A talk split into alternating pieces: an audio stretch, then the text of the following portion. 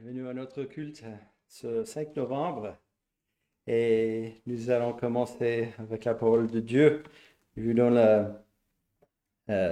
le passage euh, Ésaïe 55, parce que nous allons revenir euh, plus tard. Donc, si vous voulez suivre Ésaïe 55, nous allons lire ces deux versets 10 et 11.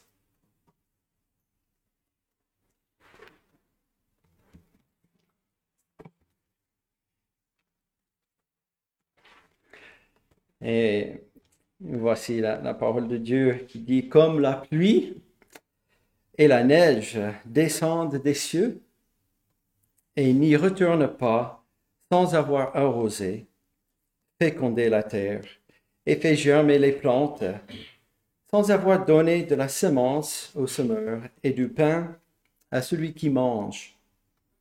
Ainsi en est-il de ma parole qui sort de ma bouche. Elle ne retourne point à moi sans effet, sans avoir exécuté ma volonté et accompli mes desseins. Ainsi la parole de Dieu et je vous invite à la prière. Prions.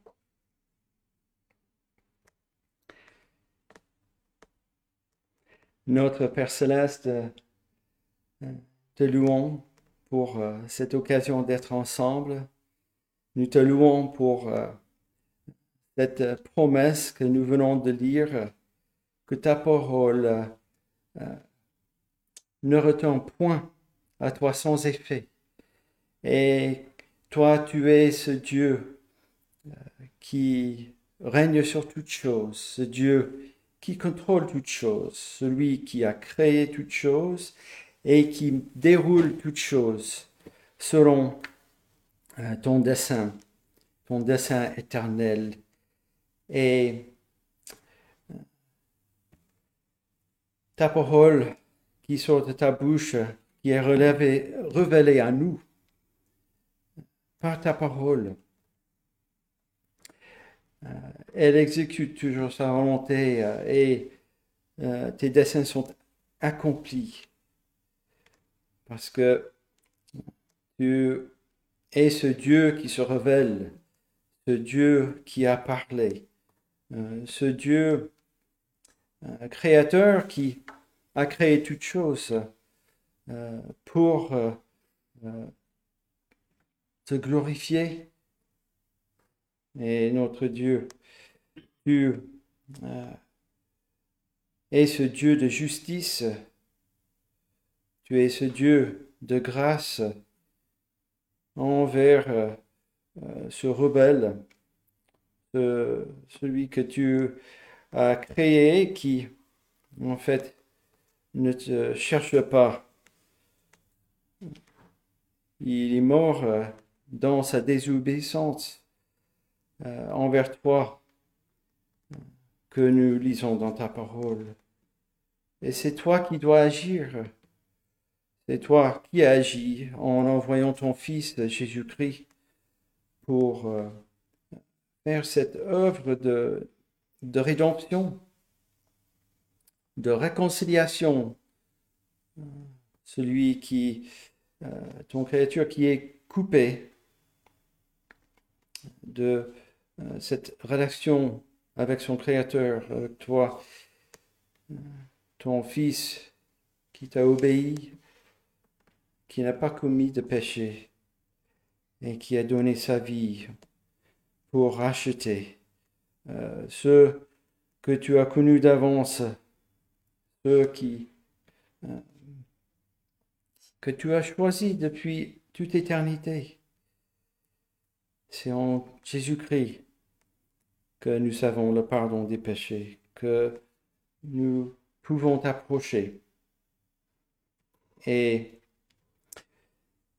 notre Dieu, cette promesse que ta, parole retourne sans effet est pour nous, non seulement pour euh, celui qui est toujours mort dans ses péchés et que tu dois venir euh, toucher son cœur, qui vient à toi dans la repentance et en professant Christ, qu'il est sauvé par Christ, que ses, ses péchés sont pardonnés en Christ, c'est pour aussi ton enfant qui, euh, que tu as donné cette capacité de, de venir, euh, de te chercher, de t'invoquer,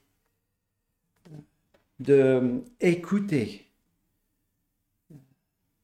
ta parole et ta voix, chercher ta volonté et proclamer l'évangile, la grâce qui est offerte, qui est donnée par Jésus-Christ. Donc, notre Dieu, nous sommes euh, devant toi.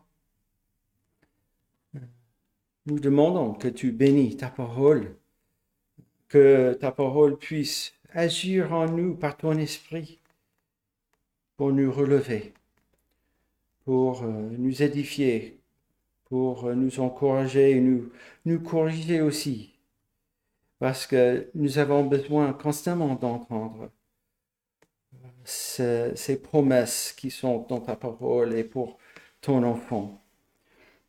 Uni ton Fils.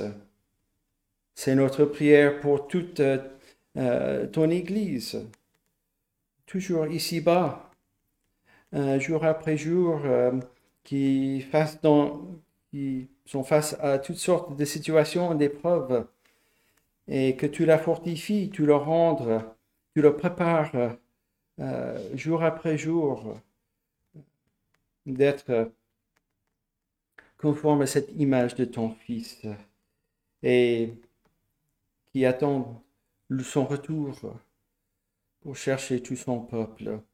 Nous prions pour nos frères et nos sœurs qui euh, se rassemblent en ton nom pour te louer et pour proclamer ta parole et pour prêcher euh, la bonne nouvelle, le pardon des péchés par Jésus-Christ.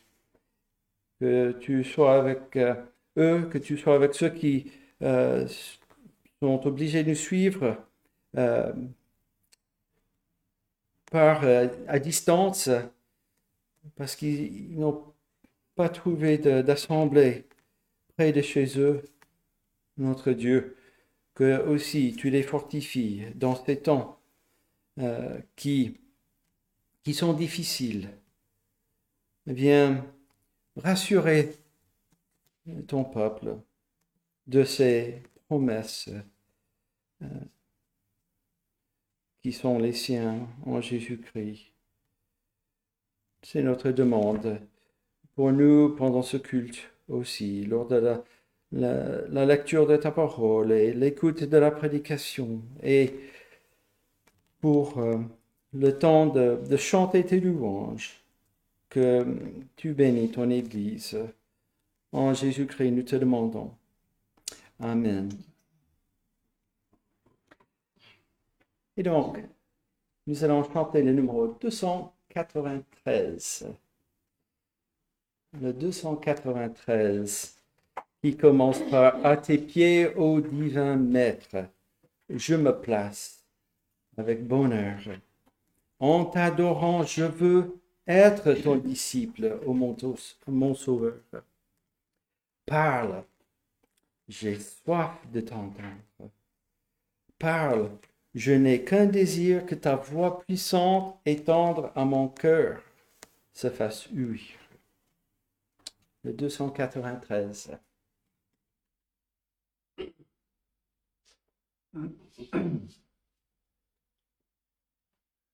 À tes pieds, ô divin maître, je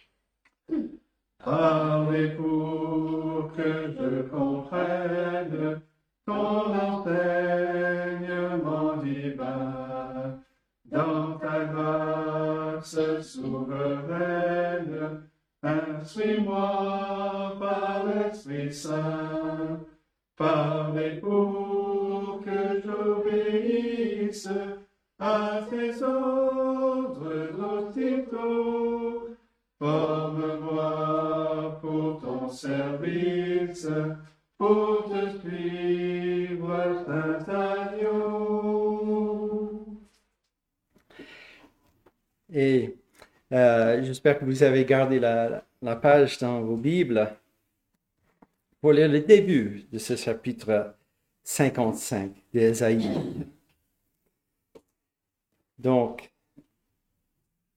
nous allons lire les premiers trois versets maintenant. Et nous venons de chanter aussi, de parle, j'ai qu'un désir de t'entendre. Et euh, voilà, Dieu nous donne cette capacité, n'est-ce pas? Il donne par son esprit qui vient.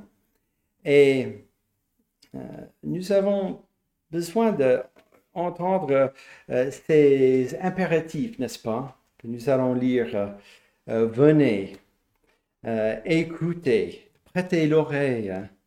Euh, dans ce contexte, c'est marqué acheter et manger. Euh, notre Dieu, il nous donne cette capacité. Et souvent, on pense à,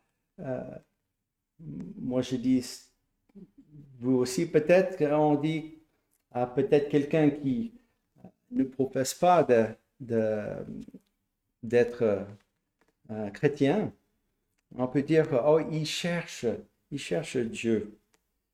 Mais la parole nous dit, celui qui est mort dans ses péchés, il ne peut rien faire, n'est-ce pas, en fait?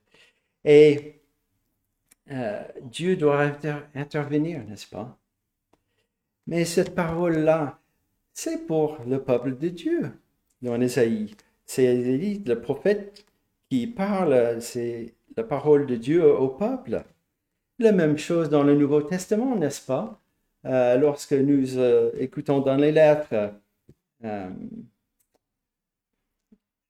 frappez et ce sera ouvert, euh, ou approchez de Dieu et il s'approche de vous.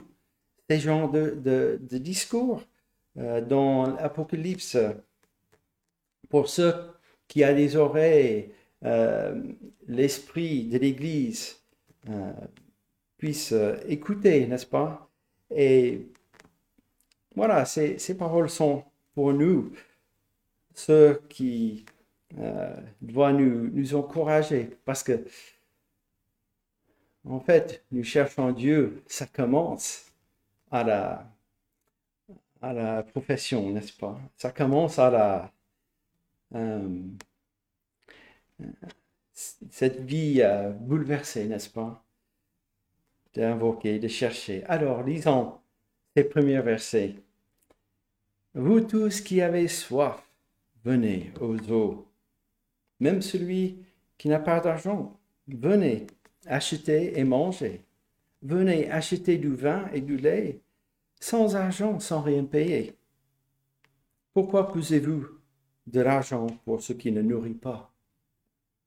Pourquoi travaillez-vous pour ce qui ne rassasie pas?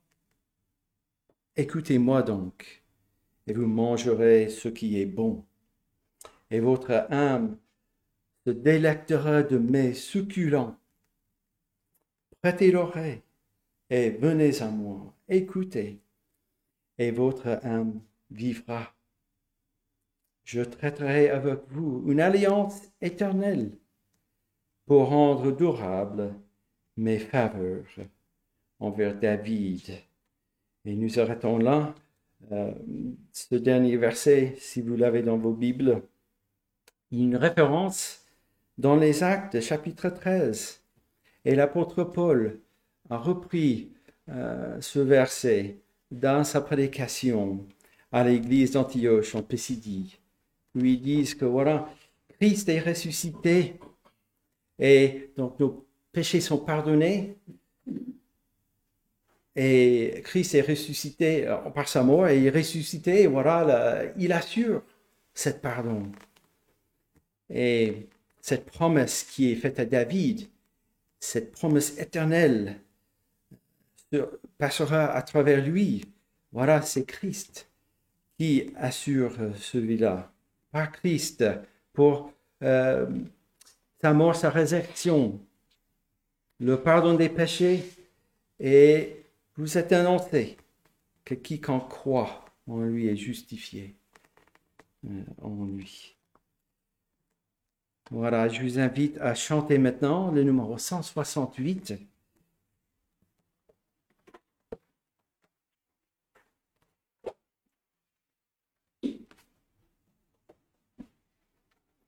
Le numéro 168. Comme il est nécessaire de prêcher l'évangile et de le prêcher à soi-même, n'est-ce pas? Tellement euh, nous sommes euh, toujours distraits euh, par ce monde. Redites-moi l'histoire de l'amour de Jésus. Parlez-moi de la gloire qu'il promet aux élus. Le 168.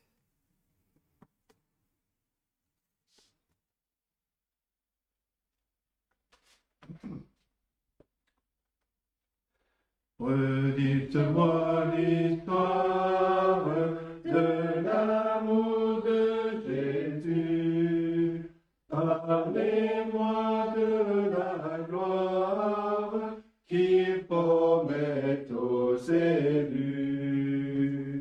J'ai besoin qu'on m'instruise, car je suis ignorant.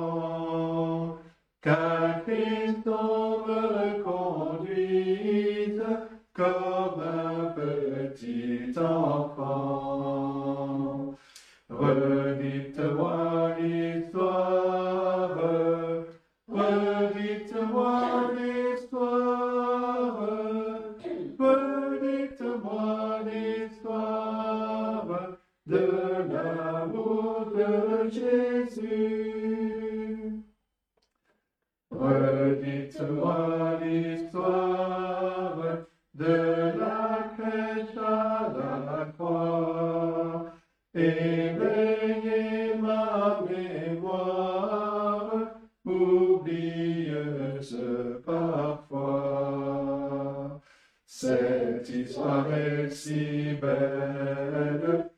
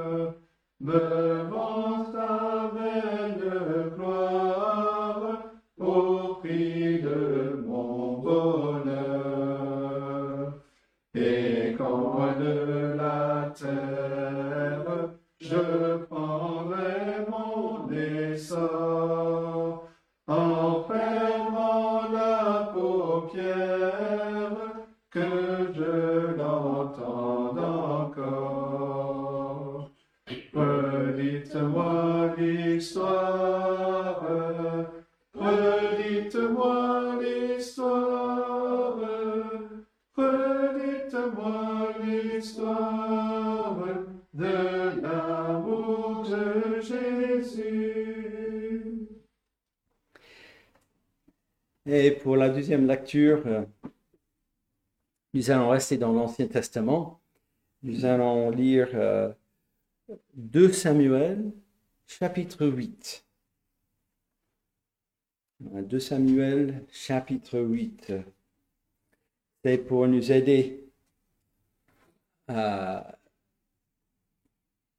pour le contexte de euh, le message. Et Philippe, il fait un- série dans les psaumes. Et on arrive à psaume 60. Et pour rappel, 1 Samuel se termine par la mort de Saoul, le roi Saoul, sur le champ de bataille, ainsi que toute sa descendance, son fils Jonathan et tous ses autres fils ils sont morts aussi. Et donc, 2 Samuel commence, euh, Dieu le met euh, Da- David en place euh, comme roi pour le peuple de Dieu. Et le début de, de Samuel, voilà, tout cela se consolide. Et on arrive à chapitre 7 de 2 Samuel, où euh, David avait fait monter l'arche de l'alliance, qui représentait la, la présence de Dieu euh, à Jérusalem. Il voulait construire, euh, bâtir le, le temple. Et par le prophète Nathan, il est, Nathan dit que ce ne sera pas toi, ta descendance. Et en fait, une descendance éternelle euh, dans la maison de David. Donc voilà pour rappel et nous allons commencer la lecture au verset 28 du chapitre 7. Bon, C'est David qui, qui dit, qui parle, Maintenant, Seigneur éternel, tu es Dieu et tes paroles sont de vérité. Et tu as annoncé cette grâce à ton serviteur. Veuille donc bénir la maison de ton serviteur, afin qu'elle subsiste à toujours devant toi. Car c'est toi, Seigneur éternel, qui as parlé, et par ta bénédiction, la maison de ton serviteur sera bénie éternellement. Chapitre 8, verset 1. Après cela, David bâtit les Philistins et les humilia. Et il enleva de la main des Philistins les reines de leur capitale. Il bâtit les Moabites et il les mesura avec un cordeau on les faisait coucher par terre, en les faisant coucher par terre. Il en mesura deux cordeaux pour les livrer à la mort, et un plein cordeau pour leur laisser la vie. Et les Moabites furent assujettis à David et lui payèrent un tribut. David bâtit Adad-Dézer, fils de Rehob, roi de Tsoba, lorsqu'il alla rétablir sa domination sur le fleuve de l'Euphrate. David lui prit mille sept cents cavaliers et vingt mille hommes de pied. Il coupa les jarrets à tous les chevaux de trait et ne conserva que cent attelages. Les Syriens de Damas vinrent au secours de Hadadézer, roi de Tsoba, et David bâtit vingt-deux mille Syriens. David mit des garnisons dans la Syrie de Damas, et les Syriens furent assujettis à David et lui payèrent un, tribut. L'Éternel protégeait David partout où il allait. Et David prit les boucliers d'or qu'avaient les serviteurs d'Adédézer et les apporta à Jérusalem. Le roi David prit encore une grande quantité d'aram à Betach et à Berotaï, ville de Hadadézer. Toi, roi de Hamath, apprit que David avait battu toute l'armée de Hadadézer et il envoya Joram, son fils, vers le roi David pour le saluer et pour le féliciter d'avoir attaqué Hadadézer et de l'avoir battu. Car Toi était en guerre avec Hadadézer. Joram apporte des vases d'argent, des vases d'or et des vases d'airain. Le roi David les consacra à l'Éternel, comme il avait déjà consacré l'argent et l'or pris sur toutes les nations qu'il avait vaincues, sur la Syrie, sur Moab, sur les fils d'Ammon, sur les Philistins, sur Amalek et sur le boutin de Hadadézer, fils de Rehob, roi de Tsoba. Au retour de sa victoire sur les Syriens, David se fit encore un nom en battant dans la vallée du sel dix-huit mille Édomites. Il mit des garnisons dans Édom. Il mit des garnisons dans tout Édom. Et tout Édom fut assujetti à David. L'Éternel protégeait David partout où il allait. Et jusque-là, la lecture qui devrait nous aider un peu dans, euh, avec tous ces noms que nous venons de lire.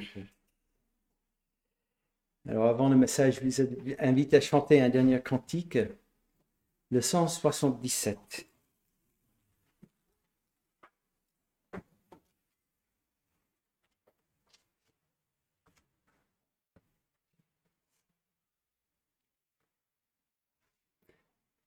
Le 177. Notre Bible, tout entière pour le monde tout entier. Quel guide et quel éclair notre pauvre humanité. 177.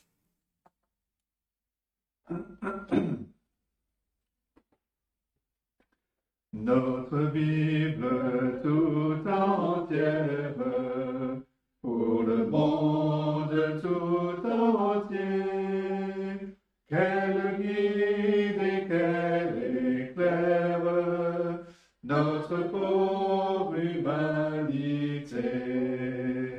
Qu'elle guide et qu'elle éclaire notre pauvre humanité. Car la Bible est la lumière sur le plus obscur sentier. Et c'est la pierre angulaire, tout sur lui doit s'édifier. Christ est la pierre angulaire, tout sur lui doit s'édifier. Notre monde de misère cherche à quel chef se confier, et notre cœur désespère sans le sauveur crucifié. Et notre cœur désespère sans le sauveur crucifié. Proclamez donc ce mystère qu'il faut partout publier, que par Jésus notre frère, nous sommes réconciliés, que par Jésus notre frère, nous sommes réconciliés.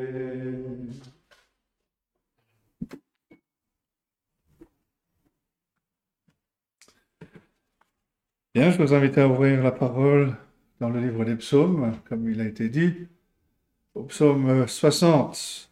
La semaine dernière, nous avons dit que ce psaume euh, conclut euh, la partie du livre des psaumes où le thème des prières est la délivrance de la main des ennemis. Le thème va ensuite changer pour être euh, celui d'un désir de communion avec Dieu, partir du psaume 61. Mais ce matin, donc, nous allons regarder le psaume 60 et voici la parole de Dieu au chef des chantres sur le lyrique hymne de David pour enseigner lorsqu'il fit la guerre aux Syriens de Mésopotamie et aux Syriens de Tsoba, et que Joab revint et bâtit dans la vallée du sel douze mille édomites. Ô Dieu, tu nous as repoussés, dispersés, tu t'es irrité, relève-nous. Tu as ébranlé la terre, tu l'as déchirée, répare ses brèches, car elles chancellent. Tu as fait voir à ton peuple des choses dures, tu nous as abreuvés d'un vin d'étourdissement. Tu as donné à ceux qui te craignent une bannière pour qu'elle s'élève de la vérité, afin que tes bien-aimés soient délivrés, sauve par ta droite, et exauce-nous.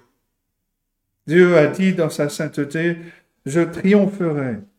Je partagerai Sichem, je mesurerai la vallée de Sukkot. À moi, Galade, à moi, Manassé. Éphraïm est le rempart de ma tête et Juda mon sceptre. Moab est le bassin où je me lave. Je jette mon soulier sur Édom. Pays des Philistins pousse à mon sujet des cris de joie. Qui me mènera dans la ville forte? Qui me conduira à Édom? N'est-ce pas toi, ô Dieu, qui nous a repoussés et qui ne sortais plus, ô Dieu, avec nos armées? Donne-nous du secours contre la détresse. Le secours de l'homme n'est que vanité. Avec Dieu, nous ferons des exploits. Il écrasera nos ennemis. Et c'est la parole de Dieu. Les événements dont il est question dans le titre de ce psaume se rapportent au passage que nous avons lu tout à l'heure en 2 Samuel chapitre 8.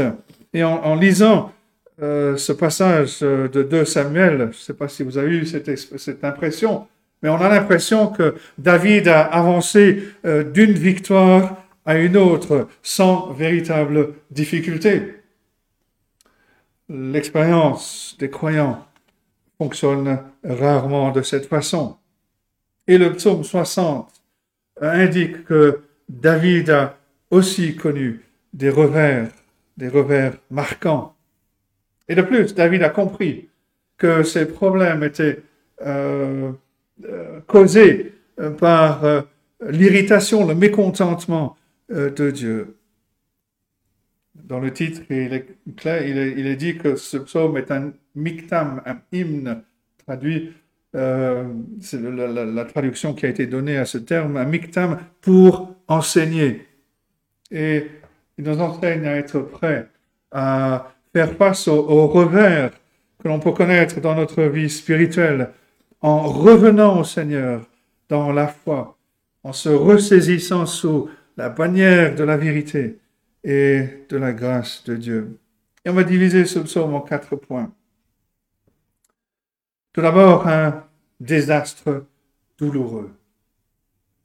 Dans le titre, et il est dit que cette prière a été écrite lorsque David fit la guerre aux Syriens de Mésopotamie et aux Syriens de Tsoba, et que Joab revint et bâtit dans la vallée du sel douze mille Édomites.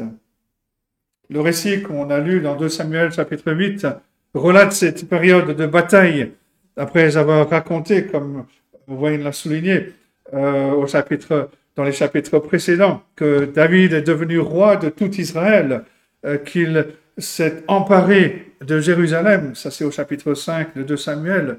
Ensuite, au chapitre 6, il a ramené l'arche de l'Alliance euh, au mont Sion.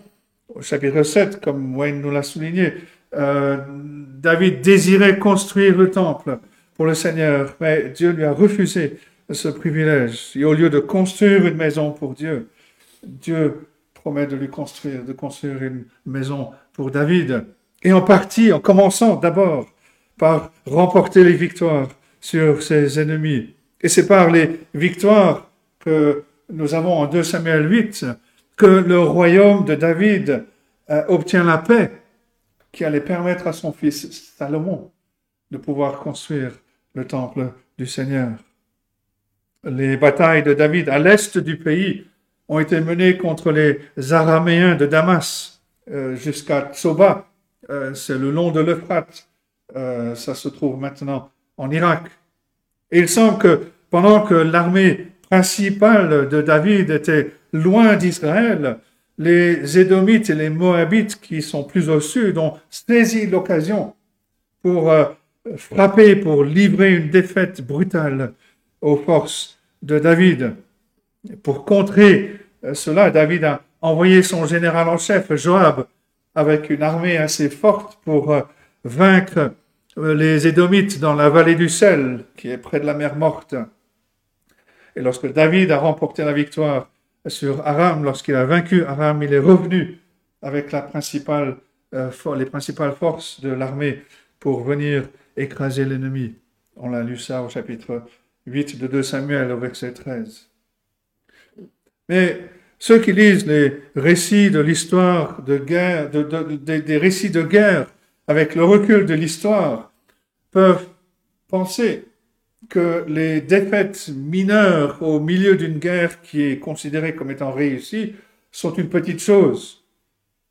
Mais ceux qui vivent la guerre sont généralement alarmés par de petits, ces petits revers ce qui impliquait, dans le cas ici, l'envahissement des villes juives, la perte de nombreuses vies. Et David a, compris ces, euh, ces, défaites comme un reproche de la part de Dieu. Il s'écrit au verset 3, Oh Dieu, tu nous as repoussés, tu nous as dispersés, tu t'es irrité. Parfois, dans la vie chrétienne, on se demande si les revers dans la vie indiquent l'irritation, le mécontentement de Dieu. Et la Bible nous dit que parfois, cela peut être la signification de ces revers. L'exemple classique est celui de la défaite d'Israël devant la ville d'Aï au temps de Josué, causée par euh, la colère de Dieu contre le péché d'Acan. Mais le psaume 60 ne dit pas que David lui-même avait commis un péché contre, un grand péché contre Dieu. Possible que certains disciples, certains serviteurs de David aient transgressé euh, contre Dieu, comme cela arrive si facilement en temps de guerre. Les châtiments de Dieu se produisent souvent en temps de victoire pour nous rappeler que le royaume doit être saint. Mais habituellement, si nous sommes tombés sous une discipline euh, de Dieu, une discipline qui peut être sévère, on saura ce que le péché a causé, un péché que nous commettons ouvertement en violation flagrante de la parole de Dieu. Chaque fois, en effet, que l'Écriture montre que Dieu délivre des punitions temporelles contre les péchés de son peuple, soit ils sont conscients de ce qu'ils faisaient de mal, soit Dieu rend leur transgression très claire. Et par conséquent, si nous commettons un péché évident que Dieu semble euh, châtier, l'expérience de David soutient que nous devrions, venir à la repentance, confesser notre péché, cherchant le pardon par le sang du Seigneur Jésus-Christ qui a été versé pour nous. Dieu promet dans la première lettre de Jean, 1 Jean 1 verset 9, si nous confessons nos péchés, il est fidèle et juste pour nous les pardonner, pour nous purifier de toute iniquité. Euh, Charles Spurgeon écrit être rejeté par Dieu est la pire calamité qui puisse arriver à un homme ou à un peuple, mais la pire forme de celle-ci est quand la personne est indifférente. David n'est pas indifférent. David n'est pas indifférent en réalisant dans ce moment de crise cette euh, irritation, ce rejet de la part de Dieu. Et il déplore cela sous la forme de deux analogies. D'abord, il compare cela à un tremblement de terre qui mine la sécurité de tout ce qu'il a construit. Verset 4, tu as ébranlé la terre, tu l'as déchiré. David craint que son royaume ne tombe. Alors il prie que Dieu ait pitié, qu'il répare la brèche, répare ces brèches, car elles sont celles. Deuxièmement, David compare euh, la situation à, un homme ivre qui titube, verset 5. Tu as fait voir à ton peuple des choses dures, tu nous as abreuvés d'un vin, vin d'étourdissement. Et ce que David décrit euh, peut se produire dans l'Église et s'est produit dans l'Église tout au long de l'histoire? Des années de service fidèle sont gâchées par des péchés des, responsables. Des occasions sont perdues à cause d'un petit nombre qui sème la division. Le doute et la confusion se sommet par des enseignants de fausses doctrines. Mais lorsque ces, ces échecs et d'autres se produisent, la clé de la guérison sera généralement de savoir si nous sommes prêts à reconnaître et à confesser nos péchés, à prendre des mesures pour réparer ce qui a été endommagé, à nous tourner vers le Seigneur dans une foi qui est renouvelée. David s'est tourné vers le Seigneur dans ce moment de crise et il a été encouragé par la grâce et la vérité qui offre le salut. Et le verset 6 de cette, parle de cette expérience ce qui est le verset clé de ce psaume. Tu as donné à ceux qui te craignent une bannière pour qu'elle s'élève à cause de la vérité. Le mot ici qui est traduit par euh, vérité euh, peut aussi euh, se traduire par arc. Et compte tenu du contexte de la défaite et suivant les, traductions anciennes comme la traduction de la Septante, la traduction grecque, euh, euh, il est préférable de traduire ce verset en disant que la bannière de Dieu est érigée comme un point de ralliement pour ceux qui sont repoussés par les flèches ennemies, pour ceux qui sont chassé par les arcs. Tu as agité une bannière, nous dit une traduction, tu as agité une bannière pour signifier à ceux qui te craignent de fuir devant les archers. Et de plus, la présence d'une pause, dans certaines versions, il y a le terme là qui est traduit ici littéralement par pause, suggère justement une pause, de sorte que Dieu lève sa bannière pour rallier, pour ramener ceux qui ont connu une défaite. Dans une calamité ultérieure, le prophète Jérémie euh, parle dans les termes similaires. Jérémie 4, verset 6, Élevez une bannière vers Sion, fuyez, ne vous arrêtez pas. Comme est censé faire le, drapeau national, euh, la bannière de la vérité de Dieu, vient ériger une forteresse pour ceux qui sont assaillis par le monde et par l'incrédulité. Mais au moyen de cette bannière, on apprend que même dans les moments où Dieu semble rejeter son peuple et donner de la force à ses ennemis, il fournit toujours un refuge pour ceux qui sont fidèles. David affirme qu'il en reste beaucoup qui te craignent, qui peuvent ainsi fuir les armées ennemies pour se rallier sous la bannière de Dieu. Un commentateur dit que cette bannière est l'évangile. Il dit que les croyants, il dit des croyants, leurs actions montreront qu'ils te craignent. Il pourvoira à leurs besoins et les défendra.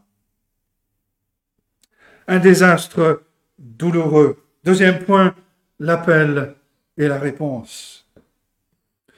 Une situation militaire à laquelle on peut comparer le sort de David dans ce psaume 60 et celle des Alliés pendant la Deuxième Guerre mondiale, quand les Allemands ont lancé cette offensive euh, de la bataille des Ardennes.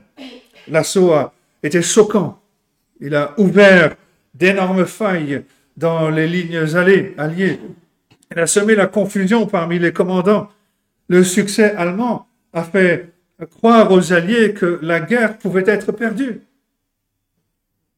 Un moment crucial de cette campagne, le général Patton a convoqué son aumônier pour qu'il publie une prière spéciale pour que le temps soit dégagé, ce qui permettrait aux forces aériennes alliées de couvrir euh, les attaques sur le terrain. Et effectivement, il y a eu un changement de temps, ce qui suggère que Dieu a entendu les prières, de sorte que les bombardiers alliés on peut soutenir les chars américains dans, une contre-attaque victorieuse. Dans son inquiétude, David a également fait appel au Seigneur en raisonnant que si la colère de Dieu avait causé le désastre, alors seule la miséricorde de Dieu pourrait le réparer. Il a donc appelé Dieu en disant que tes bien-aimés soient délivrés, sauve par ta droite, exauce-nous. La prière de David montre que les moments où nous sommes au plus bas sont souvent les moments les plus précieux, parce que nous sommes poussés à appeler Dieu dans la prière. David savait que même si Dieu semblait avoir rejeté les Israélites, il restait ses bien-aimés. Et il possédait ainsi le privilège de faire appel à Dieu pour la délivrance. David a agi avec le même espoir qui serait exprimé par de nombreux prophètes bien plus tard. Zacharie 1, verset 3, par exemple, Dieu s'adresse à son peuple, Revenez à moi, dit l'Éternel des armées, et je reviendrai à vous. Jérémie 29, verset 12, Vous me prierez et je vous exorcerai. Et dans le psaume 86, verset 7, David lui-même déclare, Je t'invoque au jour de ma détresse, car tu m'exauces. On peut se demander, étant donné la fidélité de Dieu à entendre les prières désespérées en temps de crise de son peuple, pourquoi on ne prie pas avec autant de ferveur? David a parlé au Seigneur dans la prière, mais ensuite il a cherché la réponse de Dieu dans sa parole. Verset 8.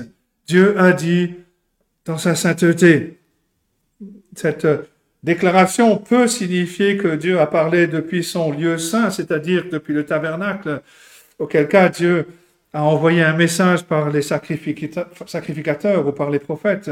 Mais il est beaucoup plus probable que David se réfère simplement aux déclarations de Dieu qui avaient été, qui avaient été enregistrées dans euh, les Écritures. La, Bible présente Dieu comme parlant dans sa sainteté, pour que nous vénérions son enseignement comme les propres paroles de Dieu lui-même. Dans Isaïe 55, euh, nous avons lu ce verset. Il parle de ma parole qui sort de ma bouche.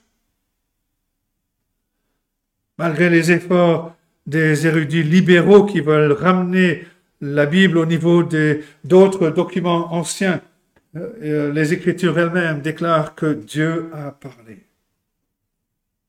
On peut lire les premiers versets de la lettre aux Hébreux. Dieu a parlé de différentes manières. Et la révélation particulière dont parlent les versets 8 à 9 se réfère aux promesses de pays que Dieu a données dans des passages comme Genèse 15 ou euh, Josué, les chapitres 12 à 17. Les références de David à Sichem, la vallée de Sukkot, à Galade, à Manassé, euh, marquent ce que Dieu avait décrit à Josué comme le pays que j'ai juré à leur père de leur donner. Josué 1, verset 6. Sukkot était le lieu à l'est du Jourdain où Jacob s'est arrêté quand il est revenu de son exil. Sichem était le lieu où il s'était installé à l'ouest du Jourdain. Galade et Manassé représentent les, les vastes territoires à l'est du Jourdain qui étaient menacés par l'avance de l'ennemi. Et en se souvenant des promesses que Dieu a attachées à ces noms de lieux, David est encouragé dans sa prière. Dieu a parlé non seulement de la terre qu'il défendrait, mais aussi des forces qu'il emploierait. David, il fait référence à la plus grande, la plus puissante des tribus d'Israël. Verset 9. Éphraïm est le rempart de ma tête. Certaines traductions disent le casque. Il rajoute ensuite Judas est mon sceptre, la tribu dont David était sorti. Et le Seigneur continue avec les ennemis qu'il allait mettre en disgrâce. Verset 10, Moab est le bassin où je me lave. Je jette mes souliers sur Édom. Pays du Philistin pousse à mon sujet des cris de joie. Voilà ce qui attend les ennemis de David. Ces ennemis qui se vantent, ils seront, par la volonté de Dieu, placés dans une servitude élémentaire. Les Moabites deviendraient des ustensiles domestiques. Les Édomites seraient comme des esclaves assignés à laver les chaussures de leur maître. Les Philistins deviendraient des objets d'une conquête puissante. Un commentateur écrit, comme un colosse, Dieu domine la scène. Il ne s'agit plus de rivaux qui se battent pour la possession, mais du Seigneur du manoir, qui partage ses terres et ses emplois exactement comme il l'entend. On peut tirer des leçons vitales du psaume 60. Premièrement, tout comme Dieu a rappelé à David sa promesse de préserver la terre, le pays pour son peuple, les chrétiens aujourd'hui peuvent être certains de l'héritage du salut que Dieu a promis en Jésus-Christ, un héritage qu'aucun ennemi spirituel ne réussira à nous prendre. Dans ce merveilleux cantique d'Éphésiens chapitre 1. L'apôtre Paul loue Dieu qui nous a bénis de toute bénédiction spirituelle dans les lieux célestes en Jésus-Christ. Et Paul va ensuite énumérer ces bénédictions. Il note d'abord notre élection souveraine, Éphésiens 1, verset 4. En lui, Dieu nous a élus avant la fondation du monde pour que nous soyons saints et irréprochables devant lui. Il rajoute ensuite, il nous a prédestinés dans son amour à être ses enfants d'adoption par Jésus-Christ, selon le bon plaisir de sa volonté pour célébrer la gloire de sa grâce, dont il nous a favorisés le bien-aimé. De plus, étant venus au Seigneur Jésus-Christ par la foi, étant attirés par Dieu euh, à venir à Christ par la foi, nous avons la rédemption par son sang, le pardon des péchés. Et ensuite, il dit, les chrétiens sont scellés du Saint-Esprit qui a été promis. De sorte que la venue en nous de la troisième personne de la divinité sert d'acompte pour la gloire et la puissance de la vie éternelle à venir. L'Esprit Saint garantit notre héritage jusqu'à ce que nous en prenions possession. Le point qui est mis en avant, c'est que puisque Dieu a déclaré ses avantages à ceux qui sont en Christ par la foi, les croyants devraient se souvenir de ces choses dans les moments de difficulté afin de renforcer sa foi. Deuxième leçon, non seulement Dieu désire que le croyant connaisse le territoire du salut, le pays du salut qu'il a assuré pour nous. Il veut aussi que notre confiance soit renforcée par les promesses de sa parole, comme l'a été la foi de David. Nos cœurs douteux peuvent craindre que notre, notre salut s'évapore comme une vapeur. Satan peut chercher à nous tromper en nous faisant douter de la sécurité de ce que nous espérons en Christ. Mais l'apôtre Pierre nous rappelle, en 1 Pierre 1, verset 4 et 5, que notre héritage ne peut ni se corrompre, ni se souiller, ni se flétrir. Il vous est réservé dans les cieux, à vous qui, par la puissance de Dieu, êtes gardés par la foi pour le salut prêt à être révélé dans les derniers temps. 1 Pierre 1, 4 et 5. Alors, puisque nous sommes sûrs d'avoir nos hauts et nos bas euh, sur notre pèlerinage, sur notre chemin euh, de cette, dans la vie, comme David en a fait l'expérience, alors, comme lui, nous devons fonder notre foi dans la vérité de la parole de Dieu. Un commentateur écrit La foi biblique n'est pas simplement de l'optimisme, comme certains le pensent, ni une attitude mentale positive qui nous aide à traverser les moments difficiles. Selon la Bible, la foi consiste à croire la parole de Dieu et à agir sur elle. Ce que David exprime dans ce psaume et ce qu'il a fait en réalité. On sait que David a cru, qu'il a agi avec foi, à cause de la victoire que son général Joab a remporté sur les Édomites dans la vallée du sel. Et comme David, les croyants de toutes sortes, de toutes générations, triompheront du mal, triompheront du péché, triompheront de la mort, à cause du Seigneur Jésus-Christ. Et parce qu'ils font confiance, ils se reposent sur ce que Dieu déclare dans sa parole. Est-ce qu'on veut devenir fort dans la foi? Est-ce qu'on désire être plus ferme dans les épreuves? Est-ce qu'on veut posséder une antidote contre la paralysie que provoque l'anxiété, la peur? Comme le dit Jean Calvin, la parole de Dieu pour David était le principal motif de sa confiance. Si on engage, si on s'engage à étudier la parole de Dieu, à s'exercer, à, croire en ses promesses, on éprouvera une force, une paix croissante au milieu des difficultés de ce monde. Et un troisième point.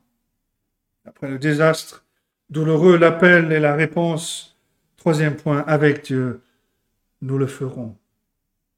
Et les derniers versets de ce psaume 60 enseignent une leçon à partir de laquelle on peut faire trois applications précieuses.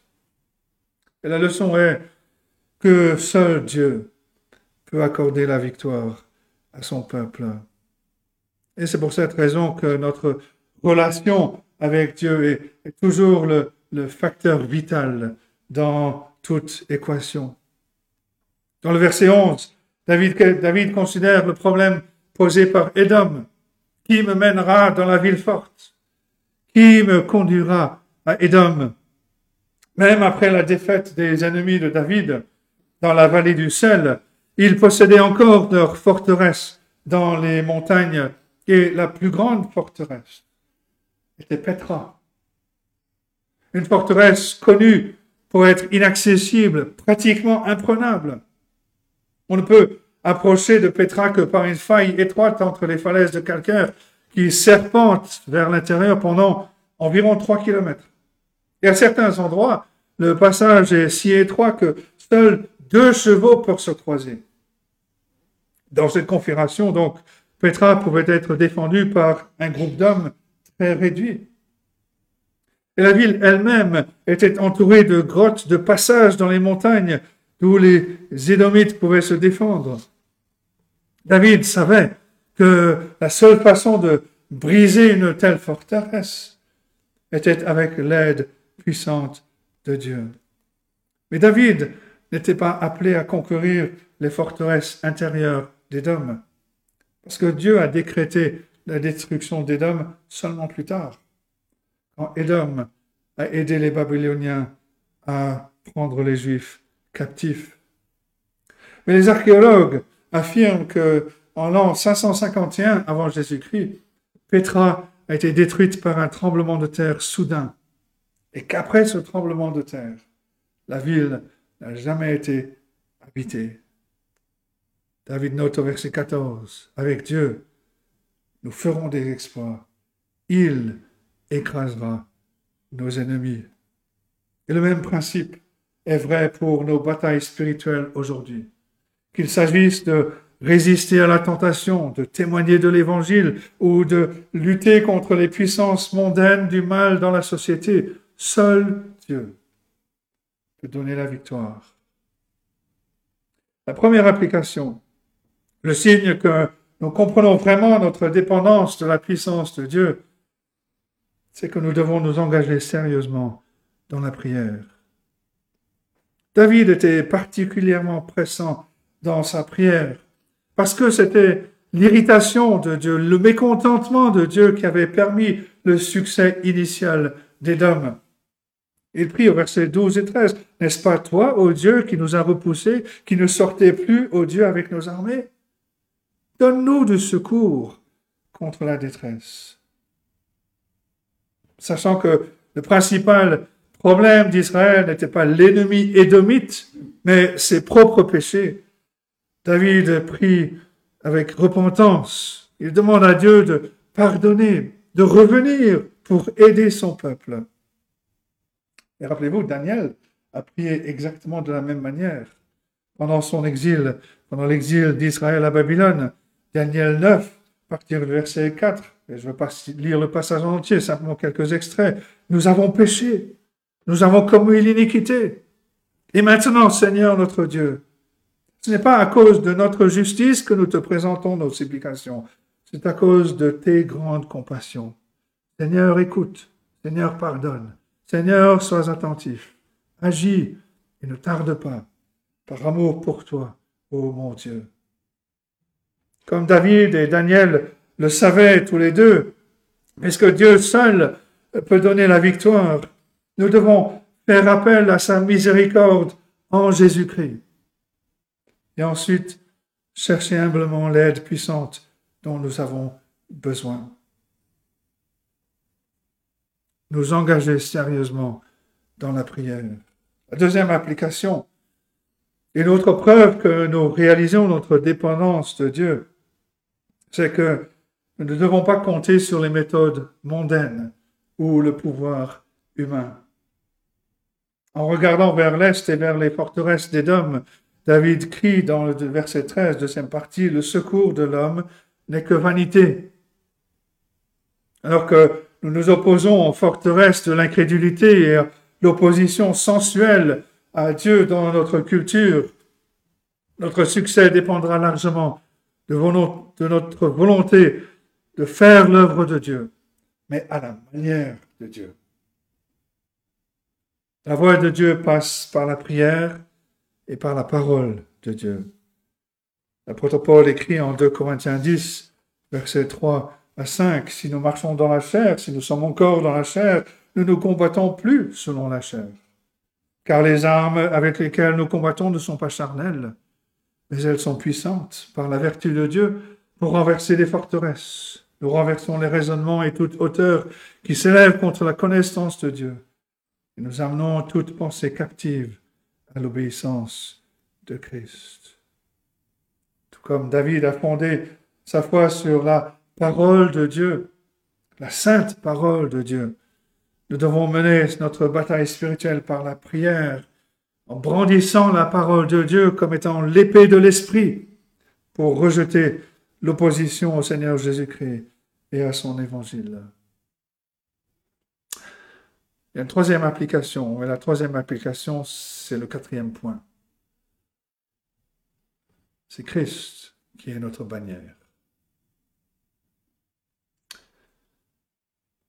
L'application finale de ce psaume, c'est que les croyants doivent vivre courageusement sous la bannière que Dieu nous a donnée. David nous dit, verset 14, avec Dieu, nous ferons des exploits. Il écrasera nos ennemis. Et plus haut, si David a parlé de la bannière de Dieu en termes généraux, les croyants du Nouveau Testament savent que la bannière de Dieu pour notre salut est son Fils, le Seigneur Jésus-Christ. C'est ce que le prophète Ésaïe a prédit en utilisant une, une désignation familière pour ce Messie qui était promis en Ésaïe chapitre 11, verset 10, en ce jour, le rejeton d'Isaïe sera là comme une bannière pour les peuples. Les nations se tourneront vers lui et la gloire sera sa demeure. Dans un sermon sur ce psaume 60, euh, Charles Spurgeon a exposé quatre façons dont le Seigneur Jésus-Christ est la bannière de son peuple, nous permettant de nous rallier en fuyant les arcs ennemis, les flèches ennemies, et de gagner en audace dans le combat de la foi. Premièrement, Spurgeon fait remarquer que lorsqu'une bannière est hissée au combat, elle est exposée comme le point de rassemblement. De même, tous les vrais croyants se rassemblent dans la communion fraternelle et dans notre mission lorsque nous nous réunissons dans la personne et l'œuvre du Seigneur Jésus. En dehors d'une communion avec, d'une communion partagée en Jésus-Christ, nous sommes divisés, nous sommes facilement dispersés. Mais quand le Seigneur Jésus-Christ est notre bannière, nous sommes unis et unis en force. Et c'est pour cette raison que le Seigneur Jésus-Christ et son évangile sont constamment attaqués. Tout comme les ennemis, dirigent euh, leur volée là où la bannière est élevée. Aujourd'hui, les ennemis du christianisme attaquent la véracité des miracles de Jésus-Christ, l'authenticité de son enseignement, le but expiatoire de sa mort sacrificielle sur la croix, la suffisance de la foi dans son évangile. Nous devons nous rallier autour de ces thèmes, autour de ces vérités, afin que nous gagnions en force, que nous gagnions en audace pour sa cause. Le deuxième point, la bannière de Jésus-Christ est le symbole de la défiance de son Église. Spurgeon dit, dès que la bannière est levée, elle est, pour ainsi dire, déployée contre l'ennemi. Elle semble lui dire, Fais de ton mieux. Allez, nous n'avons pas peur de toi. Nous te défions. Alors, quand le Seigneur Jésus-Christ est prêché, il y a un défi lancé aux ennemis du Seigneur. Et en nous rapprochant de la bannière, en nous rapprochant du Seigneur Jésus-Christ, nous nous souvenons qu'il a dit qu'il construirait son Église, qu'il bâtirait son Église, que les portes du séjour des morts ne prévendront point contre elle. Troisièmement, Spurgeon décrit le Seigneur Jésus-Christ en tant que notre bannière comme l'emblème de la victoire pour son peuple. En entendant le Seigneur Jésus prononcer le pardon depuis la croix, en voyant le Seigneur Jésus ressusciter de la tombe, en ayant vaincu les puissances de la mort, en sachant que le Seigneur Jésus est monté au ciel, qu'il règne à la droite de Dieu, le croyant qui combat dans ce monde se réjouit que la bataille dans laquelle nous combattons a déjà été gagnée. Le Seigneur Jésus dit en Jean 16, verset 33, Vous aurez des tribulations dans le monde, mais prenez courage, j'ai vaincu le monde. et avec le Seigneur Jésus-Christ qui est assis et qui règne. L'apôtre Paul nous rappelle que rien, rien dans toute la création ne pourra nous séparer de l'amour de Dieu manifesté en Jésus-Christ, notre Seigneur. Romains 8, versets 38 et 39. Et quatrièmement, le Seigneur Jésus-Christ comme bannière est, nous dit Charles Spurgeon, toujours une source de consolation pour ceux qui sont blessés. Quand les flèches ont percé notre armure ou que la force de nos bras est épuisée, le chrétien voit la bannière du Seigneur Jésus-Christ être toujours agitée et il se réjouit parce qu'il sait que le Seigneur Jésus-Christ, par sa parole, viendra consoler nos cœurs attristés et fatigués.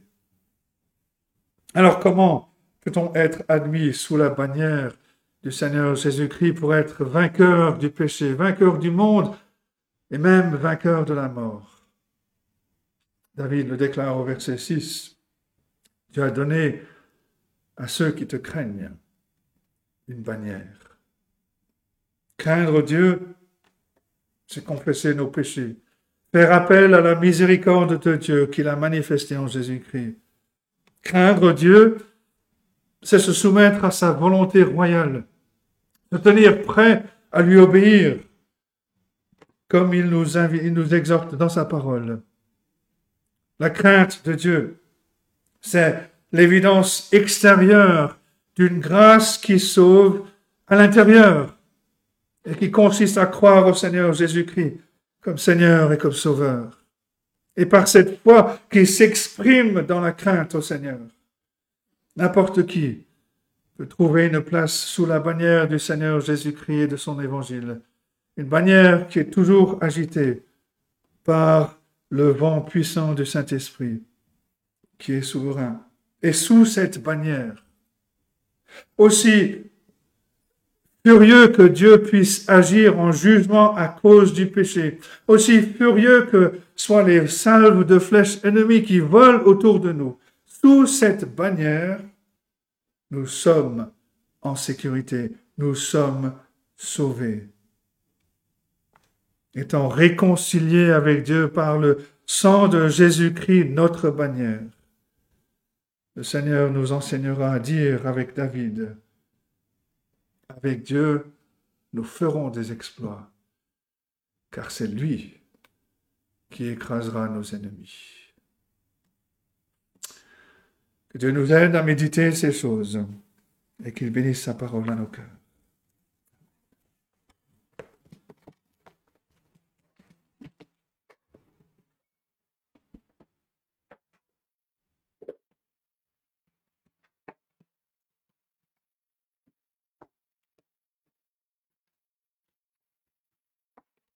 Est-ce que la parole de, Dieu est riche?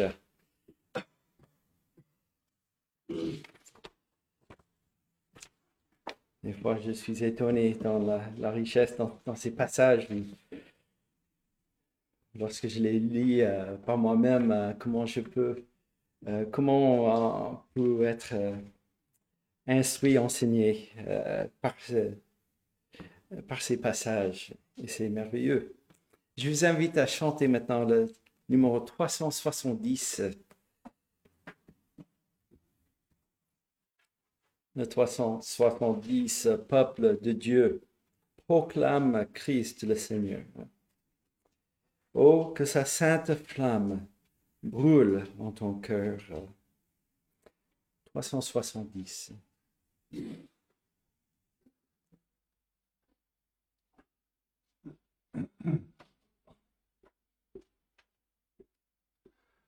Peuple de Dieu, proclame Christ le Seigneur. Oh, que ta sainte flamme brûle dans ton cœur. Chante ses grands exploits et porte au loin tes voix.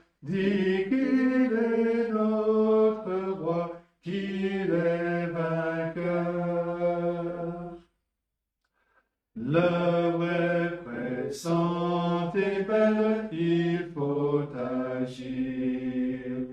Dieu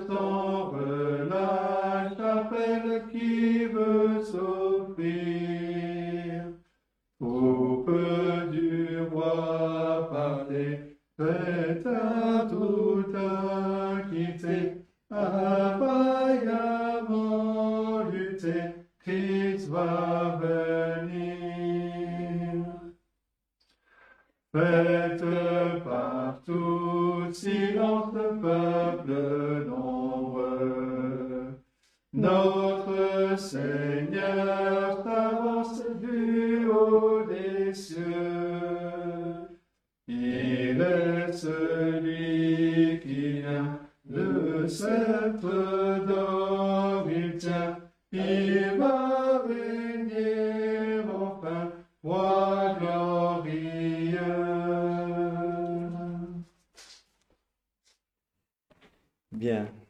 nous allons terminer avec euh, le fin de Ésaïe 55 et à partir du verset 11, euh, euh, je reviens du début de, de notre culte. La parole qui dit ainsi, en est-il de ma parole qui sort de ma bouche et ne retombe point à moi sans effet, sans avoir exécuté ma volonté et accompli mes desseins? Oui, vous sortirez avec joie et vous serez conduits en paix. Les montagnes et les collines éclateront d'allégresse devant vous. Et tous les arbres de la campagne battront des mains. Au lieu de l'épine s'élèvera le cyprès, au lieu de la ronce croître le myrte. Et ce sera pour l'Éternel une gloire, un monument perpétuel, impérissable. Ainsi se termine notre culte. Bon dimanche et bonne semaine à tous. C'est la bannière de Christ.